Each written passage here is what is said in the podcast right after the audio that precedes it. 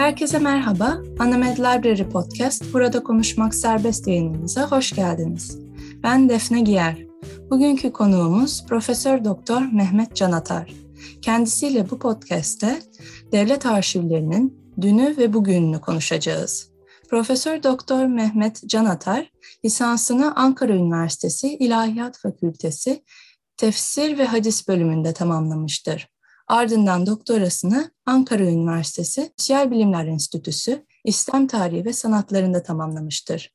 1997'den beri İstanbul Üniversitesi Edebiyat Fakültesi Bilgi ve Belge Yönetimi bölümünde ders vermektedir.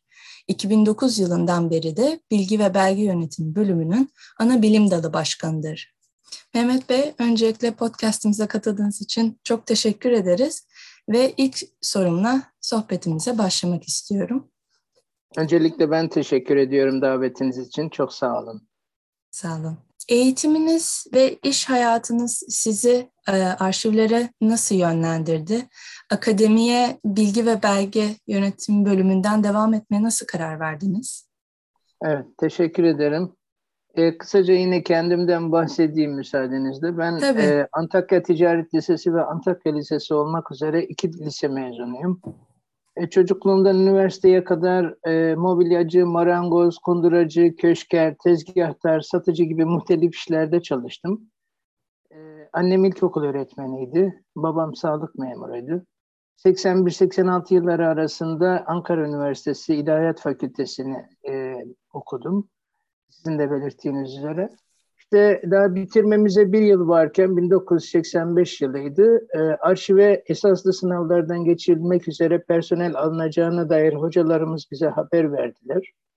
E, her ne kadar ben o sırada doktora çalışması yapmak üzere burslu olarak İngiltere'ye gitme hakkını elde etmiş isem de özellikle fakültedeki hocalarımın teşvikiyle Türkiye'de ülkemde kalmak, ülkemize, devletimize, milletimize, halkımıza katkıda bulunmak benim için daha büyük anlam ifade ediyordu. O yüzden e, akranlarım gittiği halde ben Türkiye'de kaldım e, ve arşivde çalışmayı tercih ettim. E, belki de işte e, annemin öğretmen olması hasebiyle böyle bir eğilimim söz konusu oldu. Öte yandan üniversite hayatındayken Arapça ve Farsça İngilizce eğitimi almıştım e, doğrudan doğruya yüksek lisans yapmaksızın doktoraya başlama mevzuatı çerçevesinde Ankara Üniversitesi'nde doktoraya başladım. E, Arapça bir tarih olan Cenab-ı Mustafa Efendi'nin kitabının e, Arapça tahkikini veya neşrini hazırladım iki cilt halinde. Mezuniyet sonrası Kırşehir'de iki ay kadar öğretmenlik yaptım. E, daha önce e, Devlet Arşivleri Genel Müdürlüğü sınavını kazanmıştım tahkik e, şeyden sonra güvenlik soruşturmasından sonra davet edildim ve öğretmenliği bırakmak suretiyle e, arşive, Devlet Arşivleri Genel Müdürlüğü'ne uzman yardımcısı olarak geçtim. Altı buçuk yıl kadar burada çalıştım. Akabinde 1993 Eylül'ünde Tokat Gazi Osman Paşa Üniversitesi Fen Edebiyat Fakültesi Tarih Bölümüne araştırma görevlisi olarak geçtim. E, doktoramı hemen e, savunmak suretiyle bölüm başkanlığına da, tarih bölüm başkanlığına atandım. Burada bir dönem mezun verdim, e, verme imkanı buldum.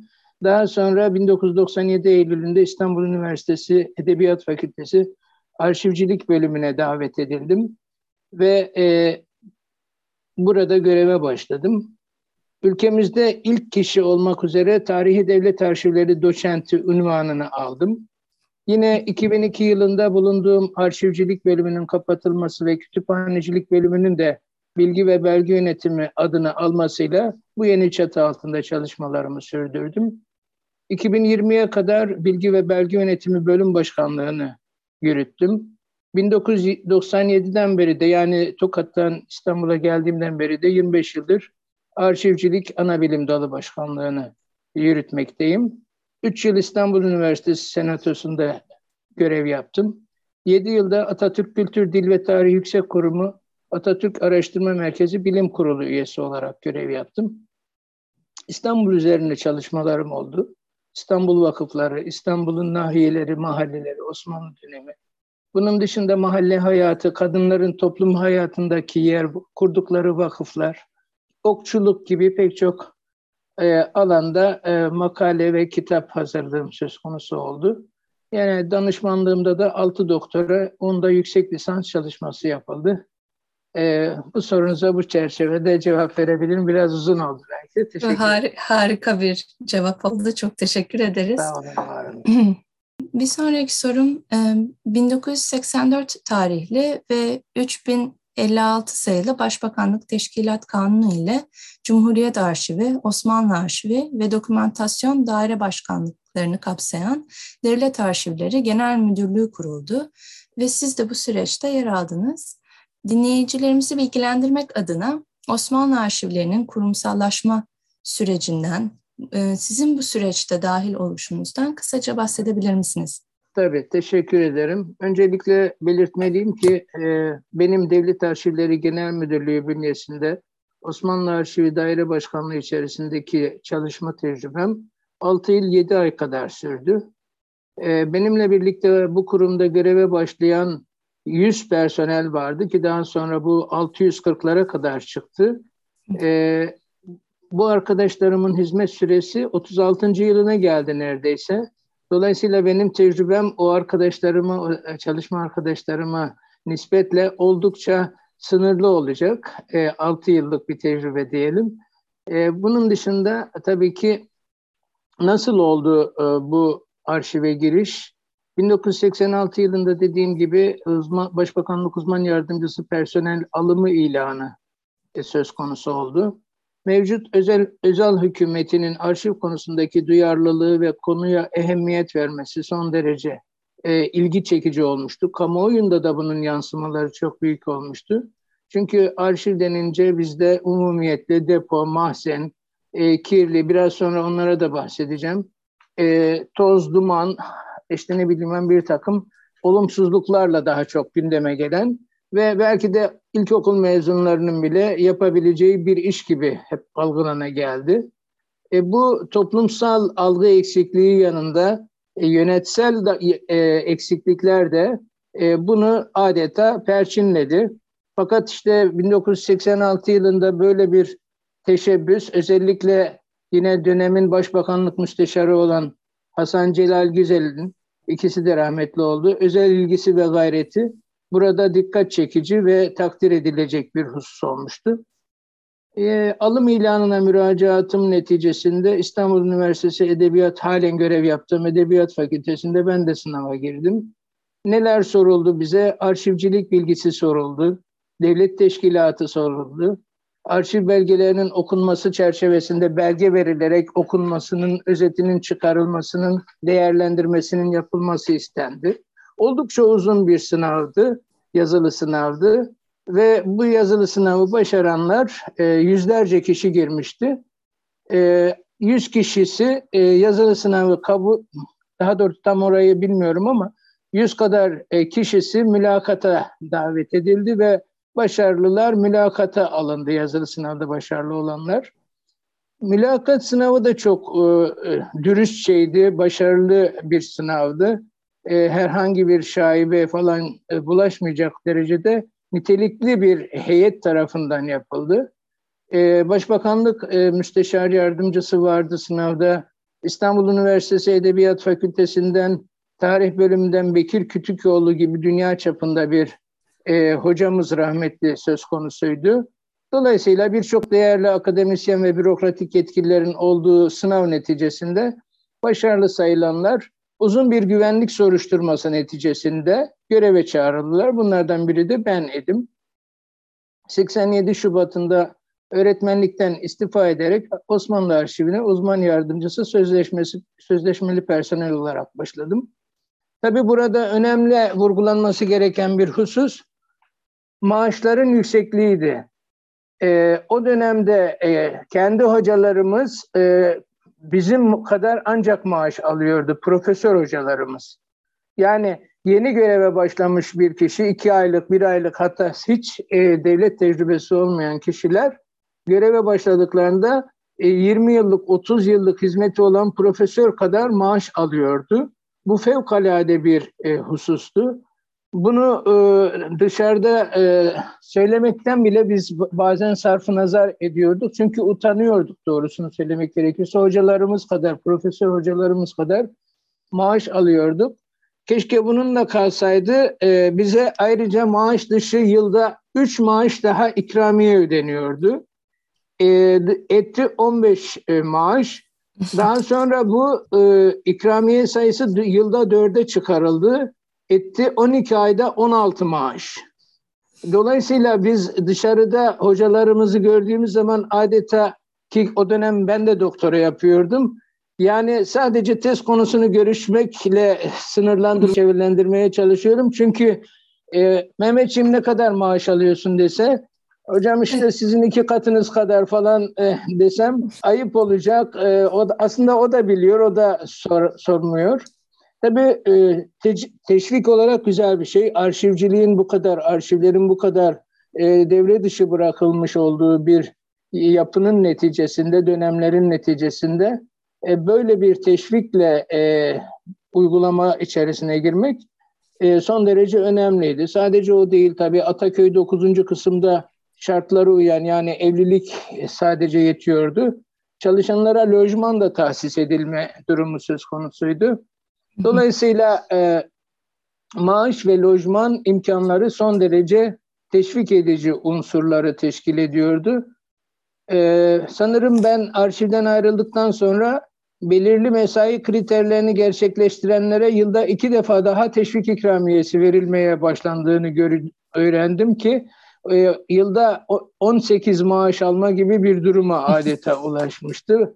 Bu tabii ki e, zor bir husus e, ki affedersiniz ama konu dışı olacak. Ben çok istiyorum şeyden arşivden e, şeye geçtiğimde ta, tarih bölümüne geçtiğimde maaşım yarı yarıya düşmüştü.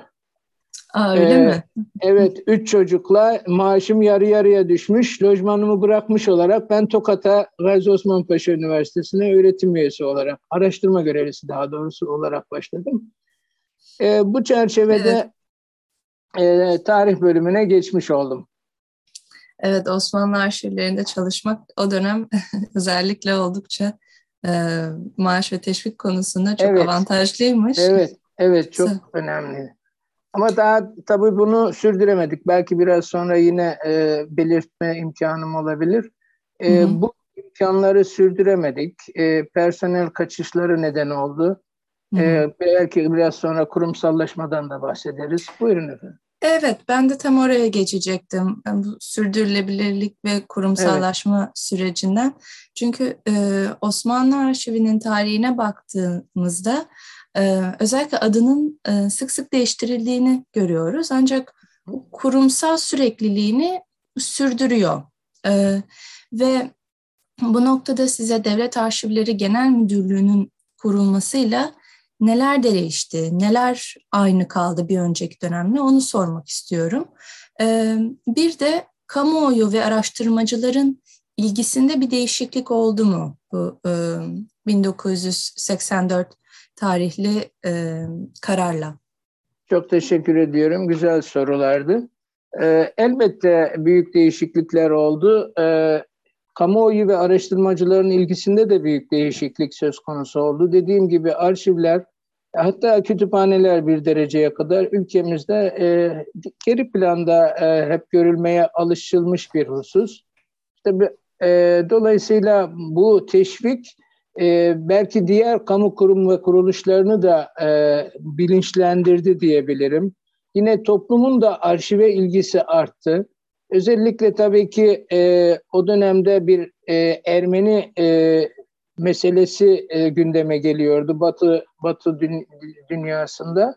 E, devletin de bu çerçevede e, bütün bilgileri, belgeleri, sahip olduğu şeyleri ortaya koyması e, durumu ile e, ilgi de söz konusu olmaya başladı. Her şeyden önce tabii belirtmek gerekir ki kurumsallaşma aslında bir kültür unsuru. E, dolayısıyla e, kurumların kurulması kurumsallaşmış olmalarını gösteren bir unsur değil. E, dolayısıyla personel yönetim işlerinin de e, ülkemiz mevzuatı çerçevesinde 657 sayılı kanunda da belirtildiği üzere sınıflandırma, kariyer ve liyakat esasında hareketle mümkün olması söz konusu. E fakat bunlardan herhangi birine yeterince bir ehemmiyet verilmemesi durumunda e, orada kurumsallaşmaktan tam olarak söz edemeyiz. Açık söylemek gerekir. E, dolayısıyla bu bugünün de bir sorunu değil, geçmişin de bir sorunu. Hatta Osmanlı dönemi için bile geçerli olan bir sorun. Yani kariyer liyakat hususlarına e, te, özellikle dikkat edilmeyince veya özensizlik gösterilince kurum içerisinde bir takım problemler kendiliğinden meydana geliyor. İşte e, arşivin durumuna baktığımızda Osmanlı'nın son döneminde özellikle e, tarihsel yapısına baktığımızda 1845'ten itibaren önemli değişikliklerin başladığını görüyoruz. 1845'te modern arşiv konusunda ilk girişimi e, Maliye Nazırı, dönemin Maliye Nazırı Saffeti Paşa başlatmış görünüyor. Fakat gerçek anlamda modern arşivciliğin Sultan Abdülmecit e, devrinde ama Mustafa Reşit Paşa'nın sadrazamlığı döneminde 1846'da Hazine-i Evrak Nezaretinin kurulması ile gerçekleştiğini görüyoruz. E, bu yapı e, 21 Ocak 2017 tarihli anayasa değişikliğinin yürürlüğe girmesi neticesinde Başbakanlık Teşkilatı'nın lağvı yani ortadan kaldırılması çerçevesinde hukuki varlığını da sona erdirmiş oluyor ve e, bu yapı yine devlet arşivlerinin de çekirdeğini oluşturuyor. Ayrıca 1846'da özel imal edilmiş tuğladan yapılan ve yer seçiminde şartların, coğrafi e, hava şartlarının, iklim şartlarının, nem şartlarının, rutubetin dikkate alınarak yapıldığı hazine evrak binasının yapılmasını e, görüyoruz. 1849'da tamamlanmış. Bu da o dönemde e, arşiv binalarının bulunması gereken yerler noktasında özen gösterildiğini ve gösterilmesi gerektiğini de bize ifade ediyor. Ee, ve çok ki, erken bir tarihte. Evet. 1849'da. Aslında, evet 1849'da. Batı dünyasında elbette bu tür hususlar çok daha e, erken e, teşekkül etmiş. E, biz de genellikle bu tür hususları, bazı hususları e, sonradan fark ediyoruz. E, ama önemli olan fark etmek, e, insan için de aynı şey geçerli. Eksiklerimizi, noksanlarımızı veya işte yanlışlarımızı tespit ettikten sonra onu çözüme kavuşturacak faaliyetler içerisine girmek elbette e, zararın neresinden dönülürse kardır mantığı içerisinde fertler içinde, toplumlar içinde önemli unsur kanaatimce. Kurum ve kuruluşların ister arşiv, ister kütüphane, ister üniversite, ister başka bir kuruluş olsun, sadece binalardan ibaret olmadığını, personel, bütçe gibi birçok unsurdan oluştuğunu dikkate almak gerekiyor. Elbette 1849'da yapımı tamamlanan Hazine-i Evrak binasının yapımı elbette önemli bir aşamaydı ama e, ülkemizde biliyoruz ki kurum ve kuruluşlar oluşturuluyor. E, binası yapılıyor, içerisinde personel yok. Personel bulunuyor. Bu sefer bu defa e, işte oradan hizmet alacak öğrenci veya araştırmacı söz konusu olmuyor. Kısacası bütün bu unsurların bir araya gelmesi gerekiyor. Aynı bir yemek yapımı gibi. Sadece işte patlıcan varsa sadece e, bir tek başına nasıl yemek yapacaksınız? Bunun e, ek unsurlarla desteklenmesi gerekiyor. Dolayısıyla hazine evrakın inşası üzerine başına bir yönetici atanması söz konusu. Hasan Muhsin Efendi getiriliyor. Bu kişinin modern arşivciliğin mimarı olarak kabul edildiğini e, görüyoruz. Bu çerçevede kurumun adının zaman içerisinde değişiklikler gösterdiğini sizin de sorunuzda belirttiğiniz gibi görüyoruz. E, Cumhuriyet'ten hemen önce ve sonrasında bazen kalemi mahsus müdürlüğü, bazen başvekalet müsteşarına, bazen başvekalet muamelat müdürlüğüne, bazen Ankara Evrak Müdürlüğü'ne bağlı ya da ilişkili olarak her zaman ama başvekalet veya bugünkü anlamda başbakanlık teşkilatı içerisinde yer almış bir kuruluş. Yani e, bağlı kurul olduğu veya ilgili olduğu kişi ve kurum değişse de e, her zaman başbakanlık diye anılan genel yapının içerisinde yer almış bir kuruluş. Bu da aslında arşivlere e, en azından kalıcılık sağlamak açısından bir değer verildiğinin göstergesi. Mesela e, kütüphanelere baktığımızda Osmanlı dönemi kütüphanelerinde e, kütüphanelerin özellikle vakıf teşkilatının ortadan kalkması ile birlikte ya da vakıfların efkaf nezaretine bağlanması ile birlikte e, ülkemizdeki e, vakıf kütüphanelerinin kimi zaman e, e, marif nezaretine, kimi zaman bir başka nezarete bağlı olarak vazife gördüğünü dikkate aldığımızda Cumhuriyet döneminde de Osmanlı e, Osmanlı döneminde de e, bu kurum yani arşiv kurumu daima e, devletin en üst kişisi olan o zaman padişah da onun altındaki kişi olan sadrazam Cumhuriyet döneminde de en üstün en e, kişisi Cumhurbaşkanı, onun altında da başbakan veya başvekil şeklinde yapıya ikinci derecede devletin en yüksek e, kişisine veya kuruş, kuruluşuna bağlı olarak çalıştığını görüyoruz. Tarihsel olarak baktığımızda e, hazine evrak mümeyyizliği ilk aşamayı teşkil ediyor. E, 1920 ila 1931 arasında evrak ve hazineyi evrak mümeyyizliği, daha sonra e, bu tabii 1930'lu yıllarda söz konusu. Arşiv Dairesi Müdürlüğü adını alıyor 1938'lerde.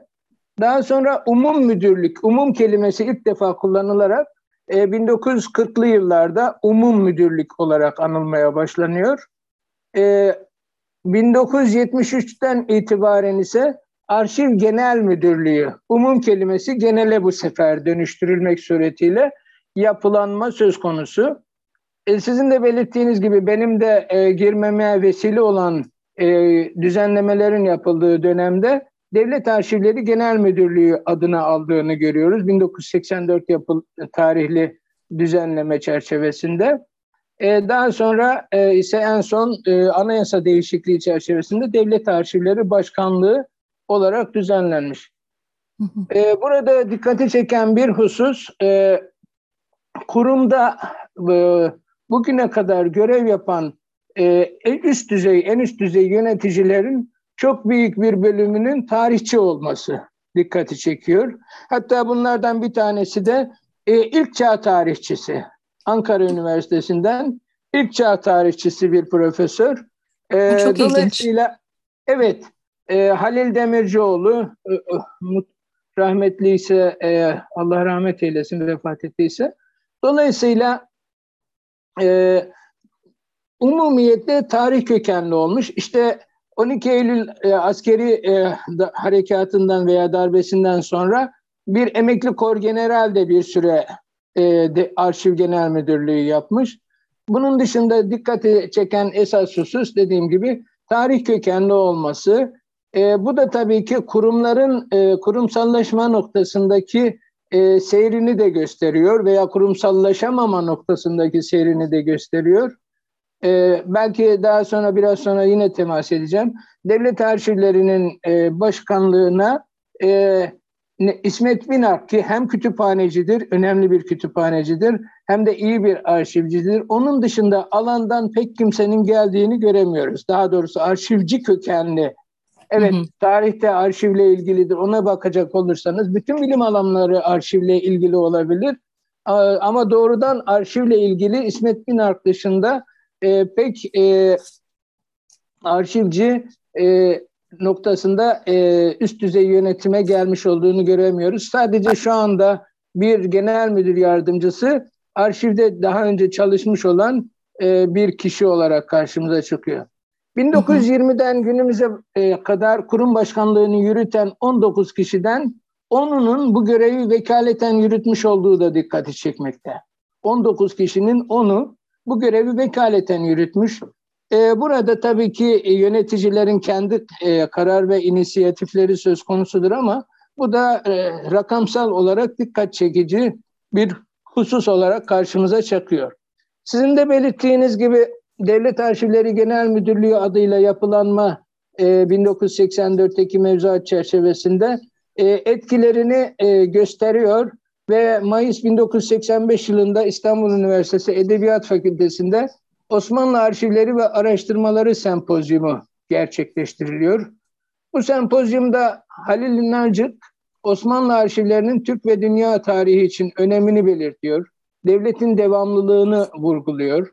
Osmanlı arşivlerinin merkezimizin, e, memleketimizin bir numaralı sorunlarından olduğunu belirten güzel bir konuşma yapıyor. E, ayrıca bir de bildiri sunuyor açış konuşması dışında ve arşivlerimizi modern bir araştırma merkezi haline getirmekten söz ediyor. Hatta orada ve daha önce söylediği bir söz, bana arşivi verin, Osmanlı İmparatorluğu'nu yeniden kurayım. Tabii ki bu Osmanlı Hanedanı yerine getir, yeniden yerine getirmek gibi bir anlamda değil. E, yani güçlü, esaslı, teşkilatlı bir devletin e, ve e, sözü geçen bir devletin kurulması anlamında elbette veya bilimsel olarak da her açıdan e, ortaya konulması anlamında bir söz. E, burada evet, dile konuşma çok değerli. Evet, evet. Burada tabii bir hususa daha belki değinmemiz e, yerinde olur. E, o da devlet işlerinde kimi faaliyetlerimiz içten ziyade dıştan gelen teklifler, hatta zorlamalarla kimi zaman gerçekleştiriliyor ülkemizde.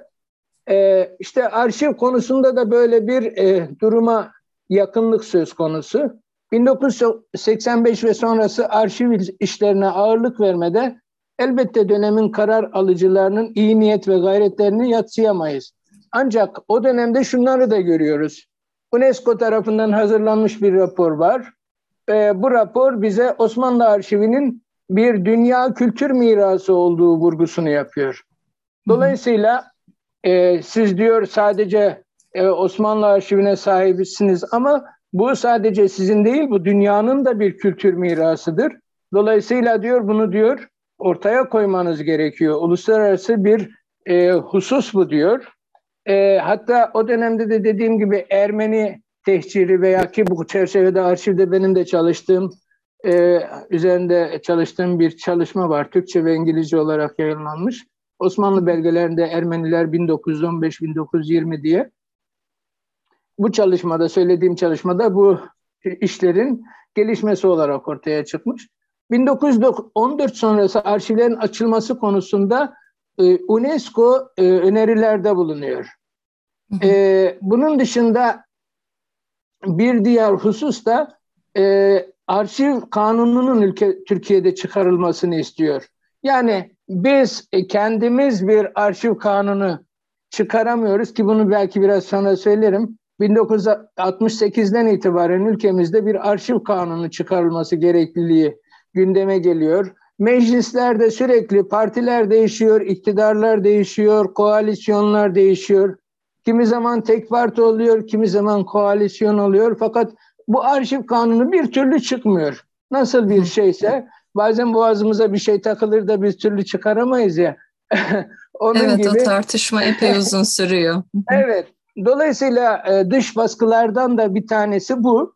Bir arşiv kanununuz olsun diyor. Çünkü diyor sizin sahip olduğunuz şey bir uluslararası bir kültür mirası. Siz sadece Türkiye Cumhuriyeti değilsiniz. Sizin ülkenizden ayrılmış, sizin coğrafyanızdan daha önceki ülkenizden ayrılmış 30 e, küsür tane daha ülkenin mirası sizin üzerinizde, sizin elinizde. Dolayısıyla bunları onlardan mahrum kılamazsınız şeklinde bir dış baskı da söz konusu. Hı hı. E, bu çerçevede söyleyebileceklerim bu kadar. Çok teşekkür ederiz. Çok çok kapsamlı oldu. Bu noktada e, bir önceki e, açıklamanızda biraz personelden bahsettiniz. Orayı biraz daha detaylı ha, konuşalım evet, istiyorum. Çok, evet. E, çalıştığınız dönemde personelin e, eğitimi ve deneyimi nasıldı? Biraz bahsettiniz ama açalım evet. bu, bu noktayı. Tabii ee, ki. Ve devlet arşivlerinde çalışmak için ne tür yeterlilikler isteniliyordu? Çok e, kapsamlı bir sınavdan geçtiğinizi söyledi, söylediniz. Evet. Ancak burada hani, yeterlilikler nelerdi, neler soruluyordu? Evet. Ee, biraz önce de kısmen dediğiniz gibi vurguladım. Ee, devlet e, teşkilatı bilgisi son derece önemliydi. Çünkü arşiv demek aynı zamanda devlet demektir.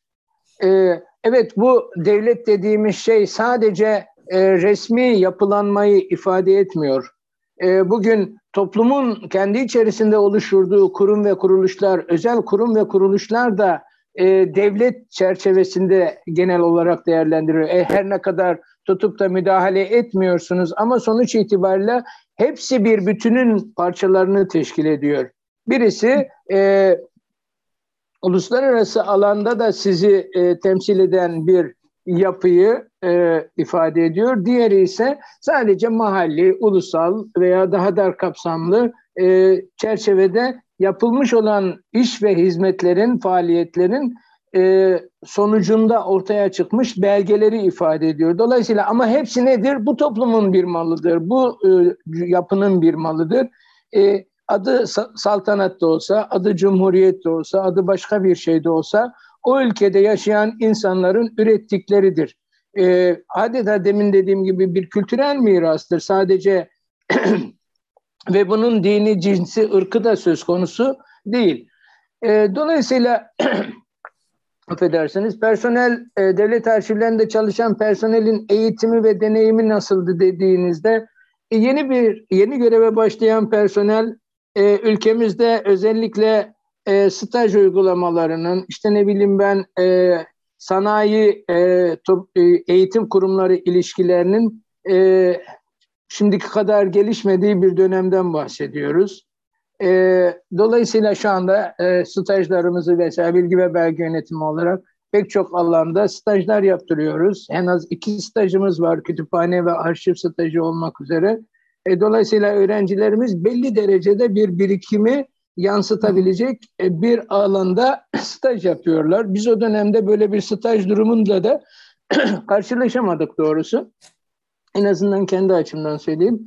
Tabii her şeyden önce yeni göreve başlayan personelin çok büyük bir kısmı ya ilk kez ya da kısa bir e, e, tecrübe sonrası yani devlet e, görevi sonrası hem ülkenin hem de e, bütün dünyanın göz bebeği durumunda olan arşivlerde e, Başbakanlık bünyesinde e, bir Devlet Arşivleri Genel Müdürlüğü çatısı altında Osmanlı Arşivi Daire Başkanlığı'nda devlet hizmetine giriyorlardı. Dolayısıyla bu hem bir onurdu, e, böyle bir üst düzey kurum içerisinde doğrudan görev yapmak, hem de bir çalışmayı azmi gerektiriyordu. Siz lisans döneminizde ne kadar iyi yetişmiş de olsanız, ki dediğim gibi benim e, arşive başladığımda üç tane yabancı, iki bir Arapça, bir Farsça, bir de İngilizce olmak üzere sınavlarını da geçmiş olduğum üç tane dilim söz konusuydu. Yine dediğim gibi İngiltere bursum söz konusuydu doktora yapmak üzere. Ee, yani bunu kendimi yetişmiş biri saydığım için söylemiyorum ama durum tespiti bağlamında söylüyorum. Ne kadar çok iyi yetişseniz de e, daha çok ihtisas gerektiriyor arşiv daha çok bilgi gerektiriyor, daha çok tecrübe gerektiriyor. Dolayısıyla başlangıçta kurumda ne kadar az personelin istihdam edildiğini gördüğümüzde bunu fark ettik. Mesela gittiğimizde 30-40 kişi ancak çalışıyorduk arşiv dediğinden kurum içerisinde ki bu bütün personel olarak söylüyorum bunu. Evet. Ee, sadece uzman veya uzman yardımcısı ki o zaman öyle bir kavram da pek yoktu. Uzman kavramı vardı ama uzman da çok yoktu yani. Dolayısıyla e, biz başladığımızda 100 kişi başladık. 40 kişilik, bütün personeli 40 kişi olan ve bunların hepsi de tasnif ve kataloglama işlemlerinde çalışma durumunda olmayan e, kişilerin üzerine biz 100 kişi kadar başladık. E, dolayısıyla orada gördük ki yani ne kadar az personelle iş yapılıyormuş. E, bunun yanında başladığımızda öylesine iyi yetişmiş fedakar ülkesini ve milletini seven kişilerle tanışmak, onların bilgi ve tecrübelerinden, yönlendirmelerinden istifade etmek de bizim için bir kazanımdı. E, o dönemde bir arşivcilik bölümü yoktu. Dolayısıyla e, şunu da e, derler ya iğneyi kendimize çuvaldızı başkasına batıralım. Kütüphanecilik bölümlerinin alt bilim dalları olan enformasyon ve dokümantasyon ile birlikte arşiv ve arşivcilik konusunda biraz mesafeli tutum içerisinde görüyoruz. Yani en azından şimdi de aslında bir miktar e, e, bilgi ve belge yönetimi çerçevesinde de e, kütüphaneciliğe daha bir ağırlık verildiğini ve bu e, çerçevede çalışanların arşivlerden biraz daha e, uzak durduklarını çok açık e, gördük yıllar içerisinde. Tabii belki bu bir açıdan bilmediğimiz bir noktada iyilik de sağlayabilir. Ayrı mesele. Ama neticede e, kütüp o dönemin kütüphanecilik bölümlerinin e, arşivcilik konusunda mesafeli bir tutum içerisinde olması dolayısıyla e, arşive o dönemde daha çok tarih bölümleri e, mezunları girme durumunda kaldı. Türk Dili Edebiyatı mezunları girme durumunda kaldı. E, Fars Dili Edebiyatı, Arap Dili Edebiyatı mezunları girme durumunda kaldı ve benim gibi bir ilahiyat fakültesi mezunları da girme durumunda kaldı. Çünkü bunların hepsinde iyi derecede Osmanlı Türkçesi öğretiliyordu. Ayrıca Arapça ve Farsça gibi dillerle de desteklenen birimler söz konusuydu. Dolayısıyla arşivinde Osmanlı arşivinde bünyesini dikkate aldığımızda Osmanlı Türkçesiyle yazılmış o, ve Osman, Türkçe belgeler yer almaktaydı. Fakat bunun yanında Arapça bilmeyi gerektiren, Farsça bilmeyi gerektiren e, veya Türk dilinin inceliklerine hakim olmayı gerektiren unsurlar da tabii ki son derece önem taşımaktaydı. Bu yüzdendir ki kurumun çalışanlarının tarih bilgisi, dil bilgisi Arapça ve Farsça temelli şekillendiğini söylemek durumundayız.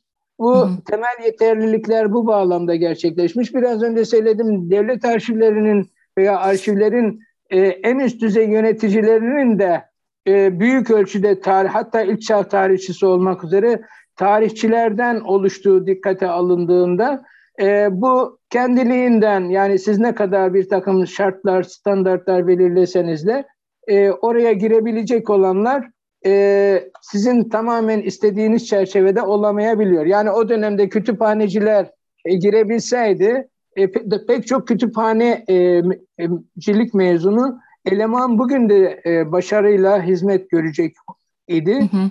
Bugün de benzer şeyleri başka şey hususlarda görebiliyoruz. Mesela e, yazma eserler kurumu başkanlığı var ülkemizde. Yıllarca yazma eserlerin kütüphane materyali olarak e, e, bir onları onun da bir dereceye kadar e, ihmal edildiğini söylemek durumundayız. Yani e, yanlışa yanlış demek yanlış değil. E, dolayısıyla bugün de personel alımı söz konusu oluyor. E, bakıyorsunuz büyük bölümü Arap dili edebiyatı, Fars dili edebiyatı e, mezunları. E, niçin? Evet. E, niçin öyle oluyor? E, çünkü e, ya, istenen sınavda istenen yeterliliklerin büyük bir bölümü e, bilgi ve belge yönetimi mezunları tarafından ya karşılanamıyor ya da e, bu alanda e, okumuş olan öğrenciler kendilerini bu çerçevede geliştirme geliştirmemişler. Bir de kota durumları var. O da kurumların e, işte 20 personel alacaksa 7'si e, Arap dilci, 9'u e, Fars dilci olacak.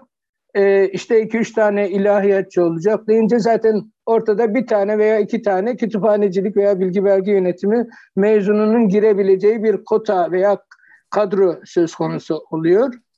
E, dolayısıyla evet. ben hatırlıyorum mesela şeyde e, Hacettepe Bilgi ve Belge Yönetimi bölüm mezunu e, bir yazma eserler kurumunda öğrencim vardı. Aynı zamanda benden yüksek lisans da yapıyordu.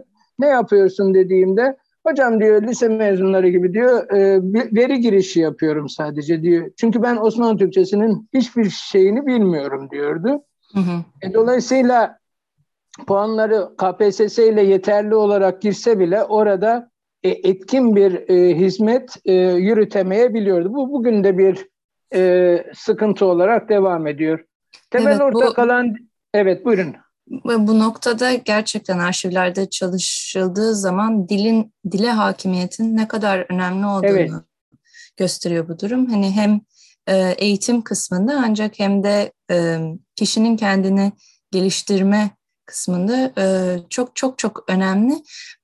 Bu noktada bir sonraki sorumuza da geçmek istiyorum. Hı hı. Biraz bağlantılı.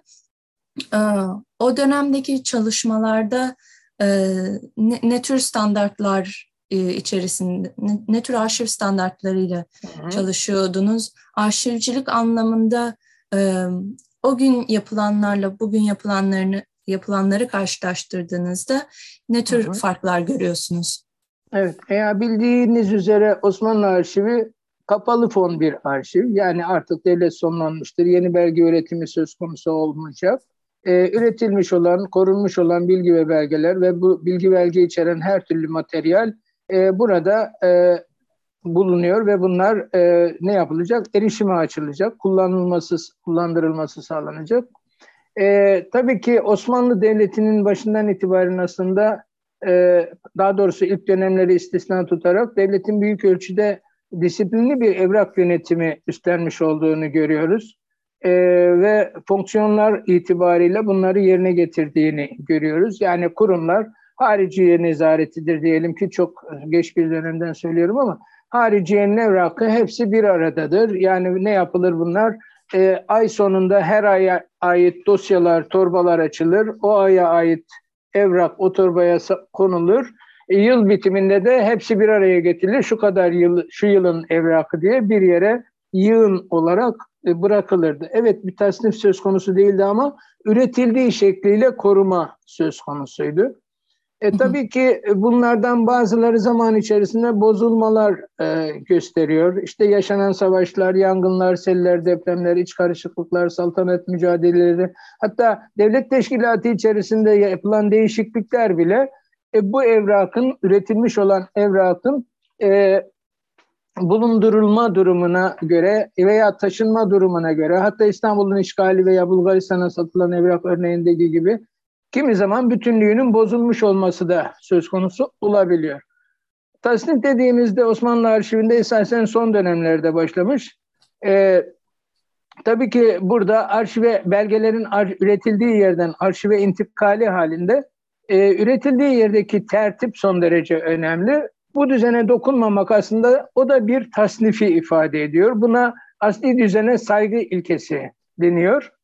Hı hı. E, Ta, e, diğer çalışmalar ise e, böyle bir tertip içermeyen, muntazam, ol, muntazam olmayan dağınık haldeki mahiyeti belirsiz malzeme üzerinden ancak gerçekleştirilebiliyor. E, tabii ki tasnif olmayan evrakın kağıt yığını ve depolanmış yığından farkı da yok. E, o yüzden de belki de yeterince tasnif ve kataloglama yapılmadığı için e, ülkemizde arşiv ve arşivcilik denilince daha çok depo, depo hizmetleri, basit bir depoculuk, dosya memurluğu gibi hususlar e, akla geliyor.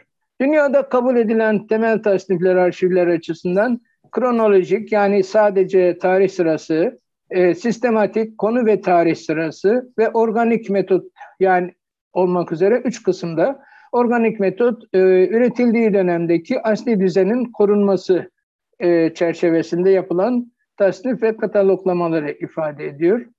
Osmanlı'da gerçek anlamda dedik daha önce tasnif hazine-i evrakın kuruluşu sonrasında söz konusu olmuş. E, irade, hattı hümayun e, meş, e, çerçevesinde. Bunun dışında 1916 yılında Ali Emiri Başkanlığında Tasnifi Vesayik Tarihiye Encümeni'nin kurulduğunu görüyoruz ki tarihi ve vesikaların, tarihi evrakın tasnifi çerçevesinde bu önemli bir e, merhaleyi teşkil ediliyor. Hatta bu çerçevede 20 kadar da personel alımı söz konusu oluyor. Hı hı. Ee, Abdülhamit'in hükümdarlık, uzun hükümdarlık döneminden sonra e, ortaya çıkan bir arşiv de var. Bu da ayrıca ikinci bir arşiv gibi adeta e, yer olarak en azından e, Topkapı Sarayı'nın çok ötesinde olduğu için ayrı bir arşiv gibi değerlendiriliyor ve e, Abdülhamit'in halinden sonra yani göre, e, görevden azlinden sonra e, bunlar da ayrıca bir e, değerlendirme tasnif çalışmasına tabi tutuluyor. Cumhuriyet dönemine geldiğimizde devletin 1936'larda bir ilgisi söz konusu. Bir Macar bilim adamını Türkiye'ye e, davet ederek bir arşiv, arşiv talimatnamesi e, çıkarmasını teklif ediyorlar ve o da e, provenans sistemi denilen asli düzen çerçevesinde bir sistemin uygulanmasını öneriyor ve bu çerçevede yeni düzenlemeler e, gerçekleştiriyor. Tabii tasnifi sadece e, e, bir e, parçadan ibaret sayamayız. Bir bütünlük ifade ediyor. Temizlenmesinden, mühürlenmesine, kodlamasından, tarihlemesine, sayfa yer numarası vermeden fişlemeye, gömleklemeye, dosyalamaya, kronolojik sıraya koymaya, kataloğunu hazırlamaya, özetlemeye, indekslemeye, özet kataloğunu hatta hazırlamaya e, evrak dışı malzemenin tasnifi gibi hususlara da e, önem vermek gerekiyor. Dediğim gibi kapalı fon bir arşiv Osmanlı arşivi. Dolayısıyla asıl önemli olan bence günümüzde üretilmekte olan belgelerin durumu Hı. ve geleceği, özellikle elektronik belge yönetimi çerçevesinde üretilmiş olan belgelerin arşivlenmesi, devlet arşivine aktarılması, gereken belgelerin gerekli işlemler sonrasında arşive devri, bunların saklanması, korunması, geleceğe güven içerisinde ulaştırılması e, geçmişe nazaran çok daha önem taşıyor. Çünkü yeni bir belge oluşmuyor e, arşiv Osmanlı dönemi için. olan bir şekilde e, hizmete sunuluyor. Evet. E, yetkililerin de tabii ki burada önem vermesi, verildiklerini de düşünüyorum ama e, eksiklikler varsa bunları tamamlamak gerekiyor. Evet, yani Osmanlı arşivini düşündüğümüzde dediğiniz gibi kapalı fon arşivi ancak devlet arşivi dediğimiz zaman devlet hani yaşayan bir şey. Evet. Günümüzde belgeler yani binlerce belge çıkıyor ve bütün bunların olmasa bile e, en azından tasnif, tasniflenip e, gelecek kuşaklara aktarılması çok çok önemli. Evet, Burada biliyoruz ki çalışmalar devam ediyor. Buyurun. Evet. E, şimdi mesela biz genelde toplum olarak yaşayan insanlar yaşarken çok fazla değer vermiyoruz. Öldükten sonra kitaplarını yok satar bir şekilde görüyoruz. Halbuki yani Maalesef. esas olan insanların hayattayken e, birbirlerine işte iyi şeyler söylemesi, birbirlerini ta- teşvik etmesi veya onurlandırması değil mi? Yani Evet. E, evet. E, bu noktada e, tekrar Devlet Arşivleri Genel Müdürlüğü'ne dönecek olursam, e, o dönemde çalıştığınız dönemde e, karşılaştığınız zorluklar oldu mu? E, olduysa bunların üstesinden nasıl geldiniz? E, elbette oldu. Her şeyden önce bir arşiv kanununun olmayışı e, gündemdeydi. E, Batı'da e, pek çok ülke arşiv kanunlarını ortaya koymuşlardı. Bizde ise 1968'den itibaren 71, 74, 77 e, yıllarındaki her teşebbüs sonuçsuz kalmıştı. İşte biz girmeden önce 84 yılında çıkarılan Başbakanlık Teşkilatı Kanunu'nun ikinci ve 11. maddeleri bu konuda önemli bir girişimdi ancak bu da yeterli değildi. E, bu kanun ile kurulan arşiv ve görev alanı belirlenmiş yetki ise Devlet Arşivleri Genel Müdürlüğü'ne verilmişti. Önemli bir aşamaydı ancak dediğim gibi eksik ve yetersizdi. E, zorluklardan bir diğeri arşiv belgelerinin oluşumu ve tasnifi noktasında fazla bir bilgi sahibi olmayışımızdı. Her ne kadar sınavda devlet teşkilatı sorulmuş ise de bize e, devlet teşkilatı o kadar geniş ki 600 yıllık bir devletten bahsediyoruz ve değişimlerin de üst üste olduğu bir e, yapıyı dikkate aldığınızda şimdi bile Cumhurbaşkanlığı kararnamesi çıkıyor. Cumhurbaşkanlığı kararnamesinin değiştirilmesi hakkında Cumhurbaşkanlığı kararnamesi çıkıyor. Cumhurbaşkanlığı kararnamesinin değiştirilmesi hakkındaki kararnamenin değiştirilmesi hakkında kararname pekala çıkarabildiği dikkate alındığında bu Osmanlı dönemi içinde geçerli bir husus. Yani devlet teşkilatındaki değişiklikleri e, takip etmek gerekiyordu. E bu yüzden tabii eksiklerimizi karşılamak üzere yönetim bize İstanbul ve Marmara Üniversitelerinden hocalar e, e, temin etmek suretiyle dersler almamızı, hizmet içi eğitime tabi tutulmamızı e, gerektirecek işlemler başlattı. Mithat Sertoğlu, Rukiye Bulut gibi e, aynı zamanda genel müdürlük de yapmış olan kişilerdi bunların bir kısmı. Yine Halil İnalcık e, bize son derece yön gösterici, bize de yönetime de yön gösterici önerilerde bulundu.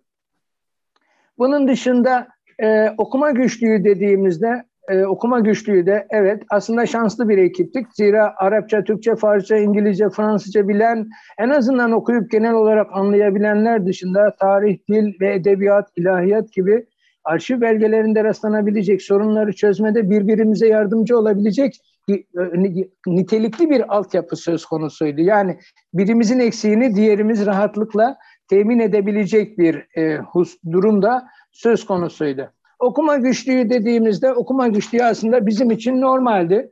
E, hadi bir harf devrimi, harf inkılabı söz konusu olmuş ama bunu da e, problem etmemek gerekiyor. Zira Osmanlı bürokratlarının da kendi dönemlerinde siyakat gibi, divanı gibi yazıları okuyabilme sorunları olduğunu görüyoruz. Dolayısıyla yazı okumakta tek başına her şeyi çözen bir husus değildir.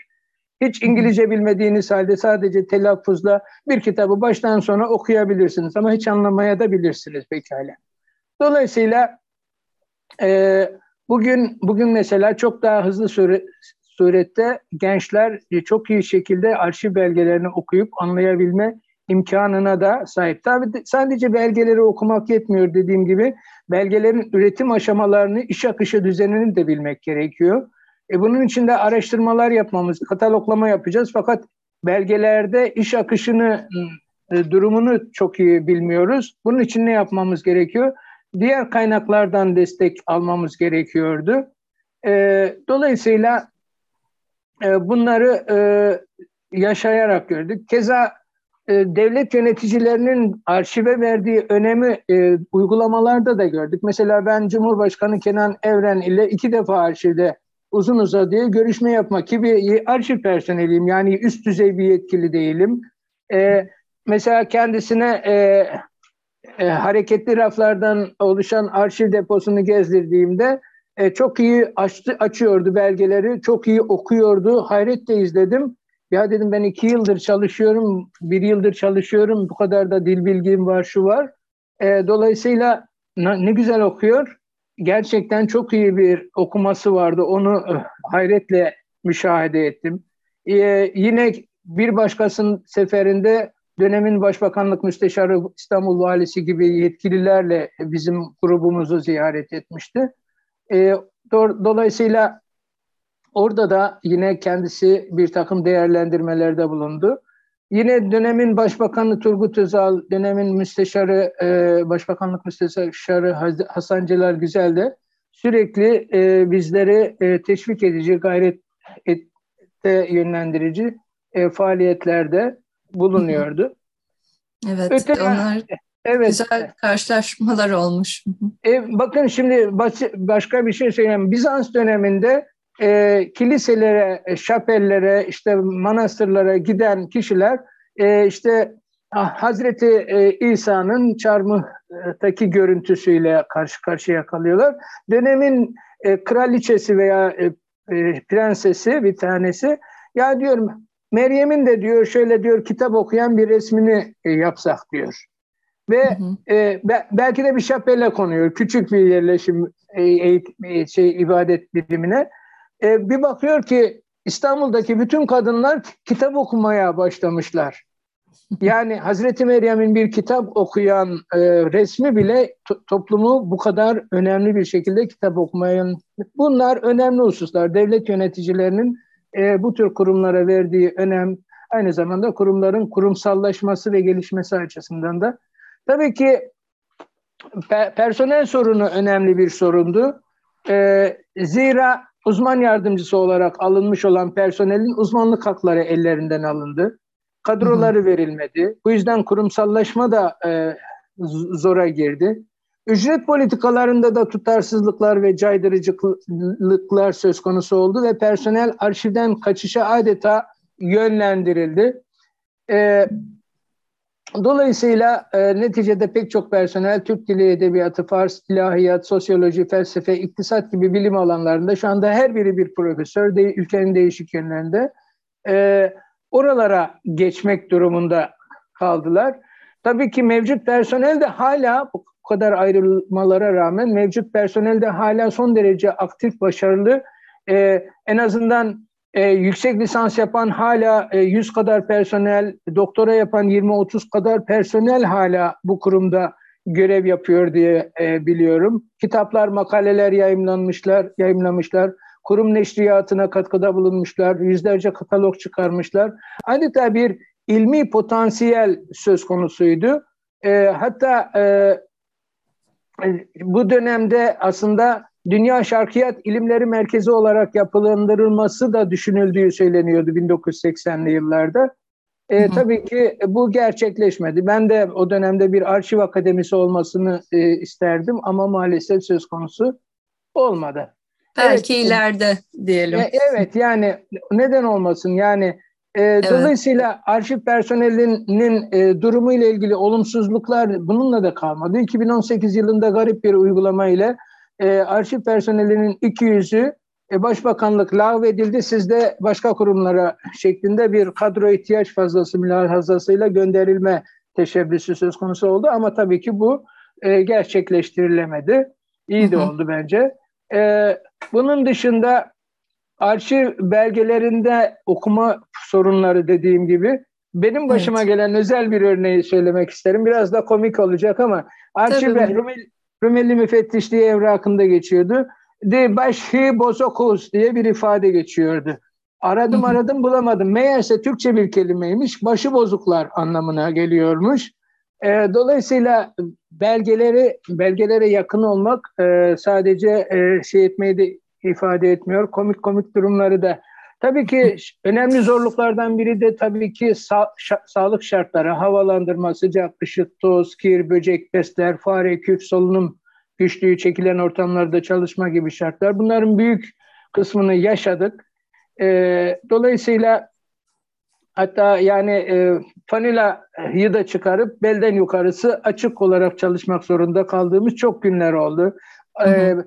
E, yine tülbentlerle, ıslak tülbentlerle kafamızı gözümüzü sardığımız e, söz konusu oldu. Tabii ki özverili bir çalışmaydı. Bütün çalışan arkadaşlar gerçekten özveriyle çalıştılar. E, bu evet. açıdan e, bütün e, arşiv ve kütüphane çalışanların bu şartlarını da dikkate almak gerekiyor. E, sağlık e, açısından da son derece önemli. Evet, ee, son derece.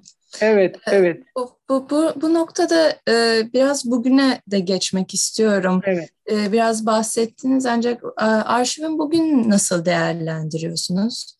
Evet, yani arşivin bugünü e, tabii ki e, 16 Nisan 2017 halk oylamasıyla biliyorsunuz bir anayasa değişikliği söz konusu oldu ve 2018'den itibaren bu uygulama e, ya geçirildi. E, tabii ki güzel gelişmeler oldu. Bunun yanında eksik bulduğum hususlar var. E, hı. Mesela e, çıkarılmış olan e, arşiv mevzuatı, yeni arşiv mevzuatı e, tam e, dört başı mamur nitelikte bir arşiv kanunu görüntüsü vermiyor doğrusu. E, ülkemizde şu anda 11 sayılı e, Devlet Arşivleri Başkanlığı hakkında e, Cumhurbaşkanlığı kararnamesi geçerli. E, bunun adı kararname, kanun değil. En azından onu bilmek gerekiyor. Evet, kararnamelerinde kanun hükmünde veya kanun gücünde olduğu söylense de e, şekil olarak kanun olmadığı e, dikkate alındığında böyle bir eksiklik var. Büyük ümit bağlanmıştı büyük kısmı gerçekleşti ama gerçekleşmemiş hususlar da önemli. E, bunun dışında e, arşiv kanununun e, bir takım eksiklikleri e, dışında çok önemli bir e, olumlu yönü var. E, yıllardır söylememiz gereken bir husus var. Devlet arşivi dediğinizde bütün devleti temsil etmesi gereken bir yapıyı e, kastediyorsunuz ve bunun da Cumhurbaşkanlığı bünyesinde teşkilatlanması gerektiğini hep söyleye gelmiştik. Bu gerçekleşti. Bu önemli bir husus, son derece önemli bir husus. Ee, yine Devlet Arşivleri Başkanlığı'nın doğrudan Cumhurbaşkanı'na bağlı olmasının dışında e, bir e, diğer husus e, yeni bir bakış açısı, teknolojik gelişmelerin dikkate alınması çerçevesinde bir yapılanma önemli. Ancak e, eksikler var. Mesela bir milli arşiv kurulu veya konseyinin oluşturulması mutlaka e, gerekir. Hala gerekliliğini düşünüyorum. E, yapılanmada şu anki teşkilatlanmada daire başkanlıklarının nasıl bir temel üzerinde teşekkül ettirildiği tam anlaşılmıyor. E, eskiden Osmanlı Arşivi ve Cumhuriyet Arşivi diye iki e, daire başkanlığı şeklinde yapılanmıştı. Şimdi tam anlaşılmıyor. Biri bir Cumhurbaşkanlığı Arşivi Dairesi diyor. Ee, öte yandan Osmanlı Arşivi diye bir daire başkanlığı söz konusu değil. Ama kurumun binasına gittiğinizde Osmanlı Arşivi Külliyesi diye bir kavramla karşı karşıya kalıyorsunuz. Yani Osmanlı Arşivi daire başkanlığı yok ama Osmanlı Arşivi Külliyesi diye bir yapı var, bina var. Dolayısıyla e, şeyle teşkilat kanunu ile teşkilat yapısı ile e, bina veya yapı görünüm açısından e, benzerlik söz konusu değil.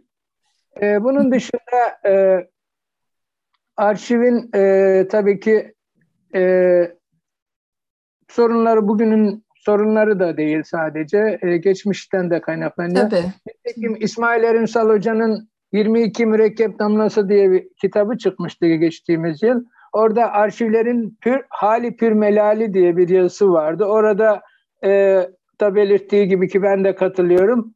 E, arşiv kurumunun genel müdürlüğüne kadar gelebilmiş meslekten ilk arşivci olan İsmet Binark'ın genel müdür olduğu dönemde diyor e, kendisi Ankara'da bulunduğu için İstanbul'da bulunan Osmanlı arşivi çalışmalarını takip ve kontrol edemediğini belirtiyordu. Şu andaki teşkilat yapılanmasında da e, bir görevli, bir daire başkanı hem Ankara'da hem İstanbul'daki bütün işleri takip etmek gibi e, ki büyük yükümlülük bunlar. E, bir evet. genel müdürün daha az işlerle uğraşma durumuna mukabil burada da yeni bir sorun olduğu ortaya çıkıyor. Öte, öte yandan personel konusu son derece sıkıntılı. Çıkmış olan mevzuatta e, uzman ve uzman yardımcılıklarından bahsediliyor. Fakat e, mevzuatta yer alan 6 ay içerisinde bunun yapılacağı e, belirtilmiş. Hala böyle bir düzenleme söz konusu değil. Ya kısacası personel konusunda belirsizlikler söz konusu, mevzuat yetersizlikleri söz konusu. Bu şunu da e, düşünmemiz, düşünmemizi gerektiriyor. Şimdi kurumda çalışan 36 e, yılını do, üzerine e, tamamlamakta olan 35 yılını tamamlamış olan kişiler. Bunlar yarın emekli olacak tabii ki. Dolayısıyla evet. yeni gelen personelin de hem hakları hem özlük hakları hem diğer şartları noktasında e, her şeyiyle açıkça ortaya konması gerekiyor. E, bunlarda da eksiklikler söz konusu. Arşivlerin yayın noktasında da aslında daha çok arşivcilik mesleğinin gelişimini e, geliş gösterecek çalışmalar ortaya koyması son derece önem taşıyor. Daha çok böyle tarihi belge yayınları çerçevesinde evet bunlar da görevler içerisinde yer alıyor ama aslında daha çok arşivcilik mesleğinin gelişmesi, gelecekteki arşivcilerin yetişmesi noktasında da yayınlar yapması, çevirilerde e, bulun e, çeviri yayınlarda e, bulunması, mesleği geliştirici nitelikte yayınlar yapması ve bunun teşvik edilmesi son derece önemli. Kısacası e, bilgi ve belge yönetimi ve arşiv işleri e, her zaman daha çok ehliyete e, önem vermek durumunda. E, dolayısıyla e, gele, bugünü değil sadece geleceği de düşünmek durumundayız. E, evet. Şu an için arşivde de bir takım araştırma hizmetleri çerçevesinde de e, sorunlar olduğunu görüyoruz ama e, bunlar da sanıyorum zaman içerisinde e, giderilecektir. E, evet, e, bunları söyleyebilirim. Çok teşekkür ederiz. Ee, bu, nok- bu noktada e, kapanış sorusuna geçeceğim. E, bütün bilgileriniz için çok sağ olun. E, dinleyicilerimize konumuz ile ilgili tavsiye edebileceğiniz kaynaklar var mı? Varsa nelerdir? Elbette. Biraz önce de isminden bahsettiğim arşiv kökeninden gelen e, belki tek e, genel müdürlüğü de üstlenmiş olan İsmet Bin Ark'ın hala varlığını, değerini sürdüren Arşiv ve Arşivcilik Bilgileri adlı kitabı. Yine e, Osmanlı Arşivleri ve Osmanlı Araştırmaları Sempozyumu kitabı. E, buna da demin değinmiştim. Birinci Milli Arşiv Şurası Tebliğler Tartışmalar kitabı.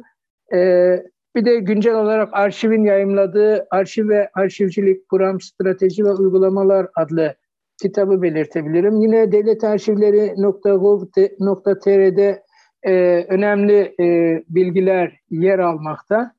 E, daha çok şey söylenebilir ama e, bu kadar kafi sanıyorum. Mehmet Bey çok sağ olun programımıza katıldığınız için. Bütün bu değerli bilgileri paylaştığınız için de çok teşekkür ederiz. Dilerim sıkmamışımdır. Bu çok önemli bilgilerdi. Biraz hızlı çünkü... konuştum belki ama...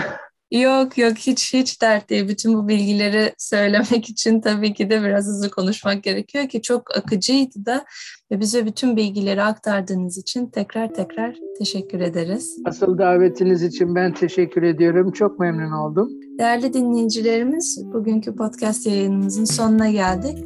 Bir sonraki yayınımızda görüşmek üzere. Hoşçakalın.